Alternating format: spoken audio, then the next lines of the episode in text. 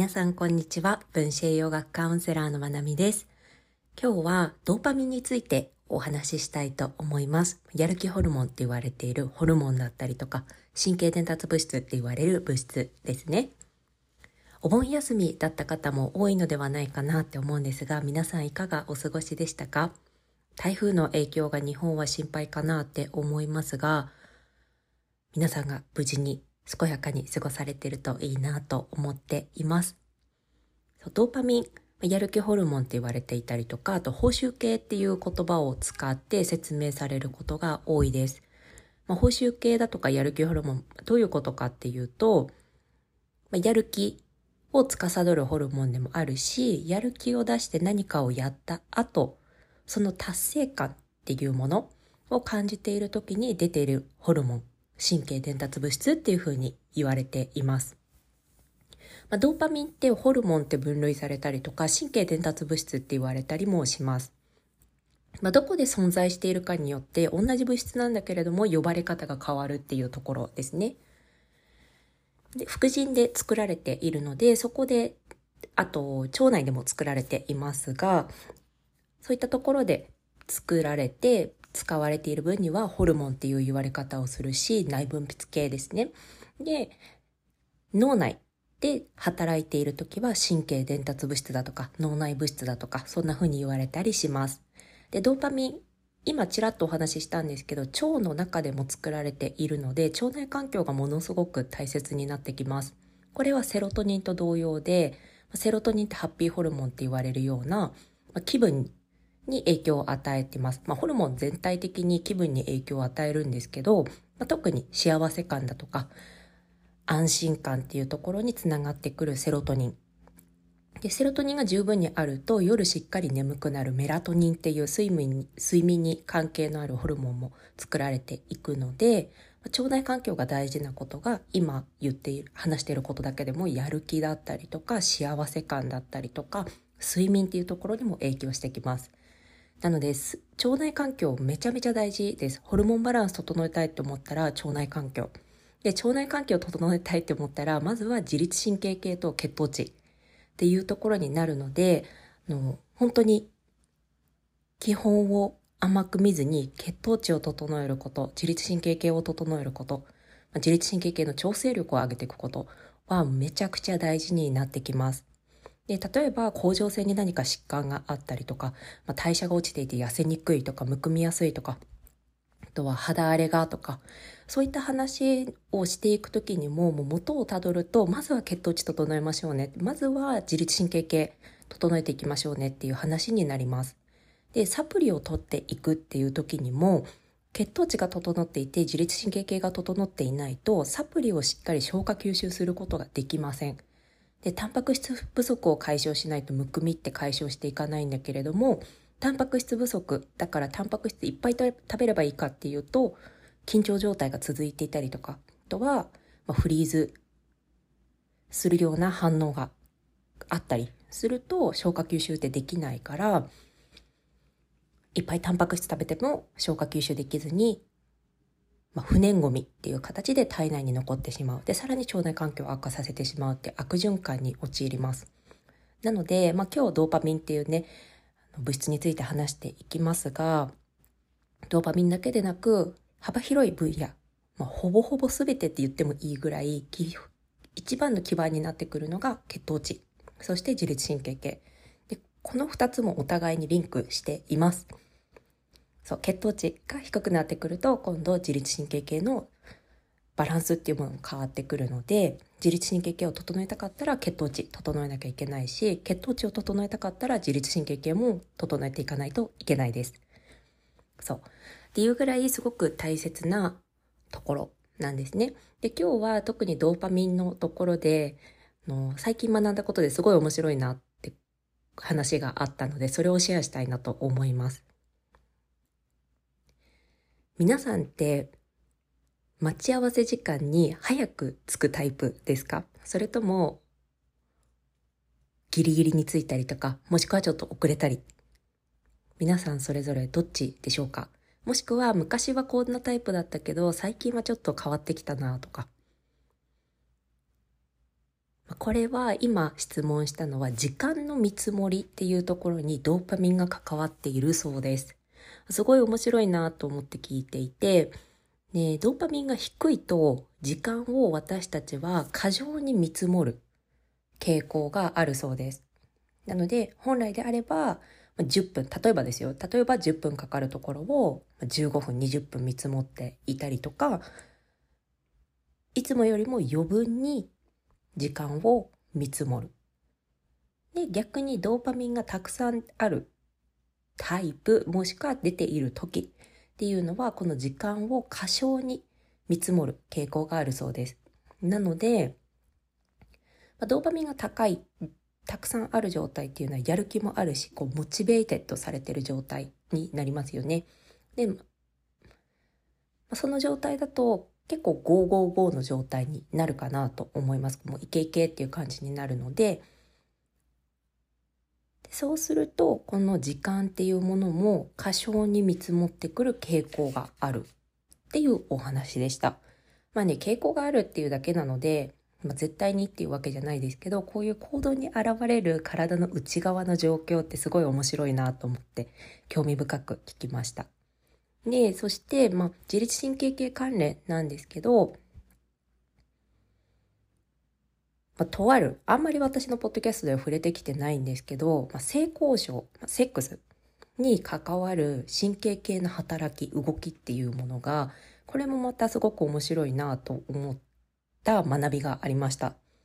ていうのは、まあ、性交渉、セックスなり、セルフプレジャー、ま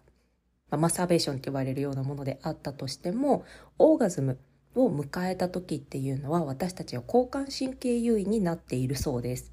で、その交感神経っていう、交感神経が優位になっていて、その瞬間の私たちのフィジカル的な体の状態っていうのは、ストレス、急性ストレスがかかった時と同じ状態になっているそうです。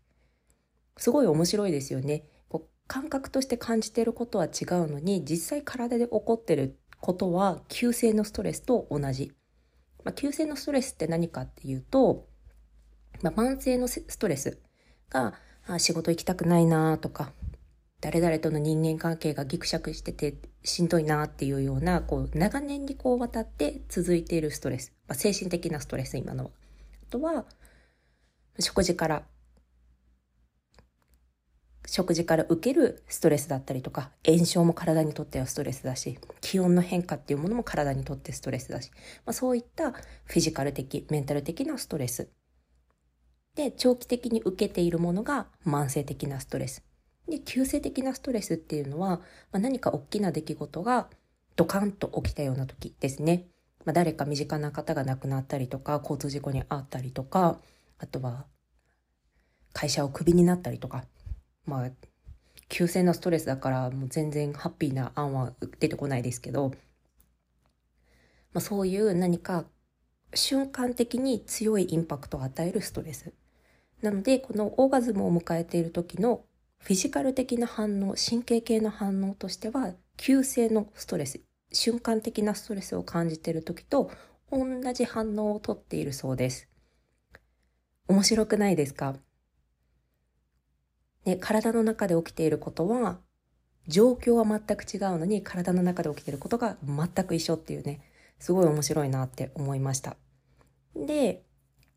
じゃあ、もうずっとその状態なのかって言ったらそんなことはなくって、その後、まあ、交感神経が優位になった後、副交感神経に切り替わり、そこで深いリラックスの状態を感じるそうです。そう。なので、まあ、急性のストレスとかも、まあ、これは全く一緒とは私は思わないですけど、まあ、何か大きな仕事が終わったりした後にこうほっとするもう力が抜けるどっと疲れを感じたりとかねっていうのも副交感神経に一気に傾いた時に受ける感覚だったりもするので、まあ、そういう動きの流れっていうものフローっていうのもなんだかこう関連しているなっていうふうに思いながら学びました。そう今日はちょっとドーパミン関連のお話だったりとかそれから自律神経系に関係することをクイックにシェアしてみましたね、ドーパミンって本当に私たちの日々のモチベーションに大きく大きく関わっている物質で、私も今すごくすごく興味深く学んでいます。っていうのも私はフリーランスなので、このドーパミンをいかに操られ、操ることができるか、マネジメントできるかっていうのが自分の日々のパフォーマンス、強いては自分の人生のパフォーマンスっていうところに直結しているなっていうものをひしひしと感じています。で、そう。で、なかなかこう、うまく、いいか、いい塩梅になってるなっていう感覚をまだカチッとしばらくつかめてないところにいるので、まあ、サプリメンテーションだったりとか、まあ、その他ドーパミンブーストするいろんな方法っていうのが提唱されてたりするので、そういったものを今いろいろと試しながら自分に合った方法を見つけてる最中だったりもします。だいい方法が見つかったら皆さんにもシェアしていきたいなって思うんですが、ね、やる気っていうところだったりとか、あと食欲だったりとか、こう、エモーショナルイーティング、食欲の中でも特に、こう、食べることでホッとしたりとか、食べることでイライラを抑えたりとか、何か感情に関わる食べ方をしている方は特にこのドーパミンの関わりが強いって言われています。で、それから、やめたいものがあるのにやめれない人、ゲーム依存、お酒依存、タバコ依存、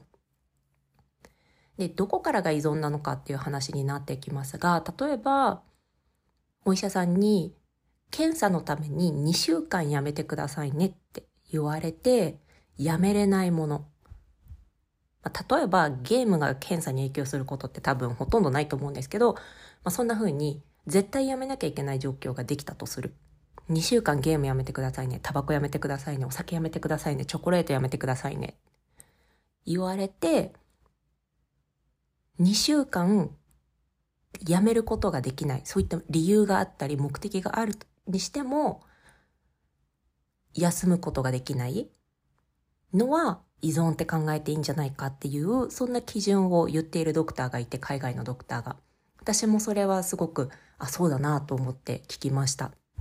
で、私もそれを自分自身の目安にしていたりします。チョコレート2週間やめれるかなとかね。今は私そんなにチョコレートをあの必需品として持ち歩かな持ち歩かなくなりましたが昔は常にカバンに入っているようなタイプだったのでなんかあの頃だったら絶対無理だなあの頃依存してたんだなとか思いながらそんな話を聞きました。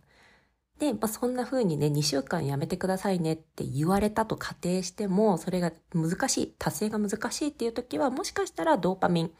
ていうところを改善していくと、そういう依存傾向っていうものも改善していく可能性がもしかしたらあるかもしれないですよね。まあ、本当に依存とすごく関係の強い物質とも言われているのがドーパミンです。で、よく私がお話ししている好きなスタンフォード大学の先生、アンドリュー・ヒューバーマン先生が言っていたのは、東洋医学で言われる気とか地位って言われるものあるじゃないですか。その気って言われるもの、気候の気気候ってあの、気候、天気じゃなくて太極拳とか、ここの説明ちょっと合ってるか曖昧ですけど、その気候の気、やる気の気、元気の気、気質の気。その気っていうものはドーパミンであるっていうふうに言ってるんですよね。これもまたすごく面白い視点だなと思いながら聞きました。ね、まあ、中にはそれ、その例えで、それはコルチゾールだよっていう例える先生もいるから、そこって捉え方が人によって変わってくるんだけれども、どちらもコルチゾールにしてもドーパミンにしても結構私たちのこの元気度合いをつきそ通過さどっているホルモン物質だったりするなっていうふうに思っていたりします。はい。今日はこんな感じでドーパミンにまつわるお話、自律神経のお話なんかをしてみました。皆さんの役に立っていたら嬉しいです。もうね、ドーパミンとかホルモン、神経伝達物質の話が私はすごくすごく好きなので、あの、いつまででも学んでられるなって思うので、もしね、こういった話が好きな方がいたら嬉しいなって思っています。はい。そして皆さんちょっと前に、あの、Spotify とかフォローしてくださったりとか、Apple Podcast でレビューつけてくださるとものすごく嬉しいですっていうお話をしたんですけど、本当にお伝えしたら多くの方がフォローしてくださって、で、レビューもしてくださったの、星つけてくださって、ものすごく感謝してます。の、本当に、本当に本当に嬉しいです。やっぱりね、私のポッドキャストのホストとしての目標、ゴールっていうと、ゴールじゃないかな、夢達成したいことっていうのをあるので、そのために自分のこのポッドキャストチャンネルを大きくしていきたいなって思っているので、皆さんがそうやって力を貸してくださったことが本当に嬉しいです。なので、私もこれからももっともっと学んだことを分かりやすく噛み砕いてお伝えしていけるように取り組んでいきます。皆さんの力をちゃんと循環していきたいなって思っているので、今後も皆さんの力を貸していただけたらとっても嬉しいです。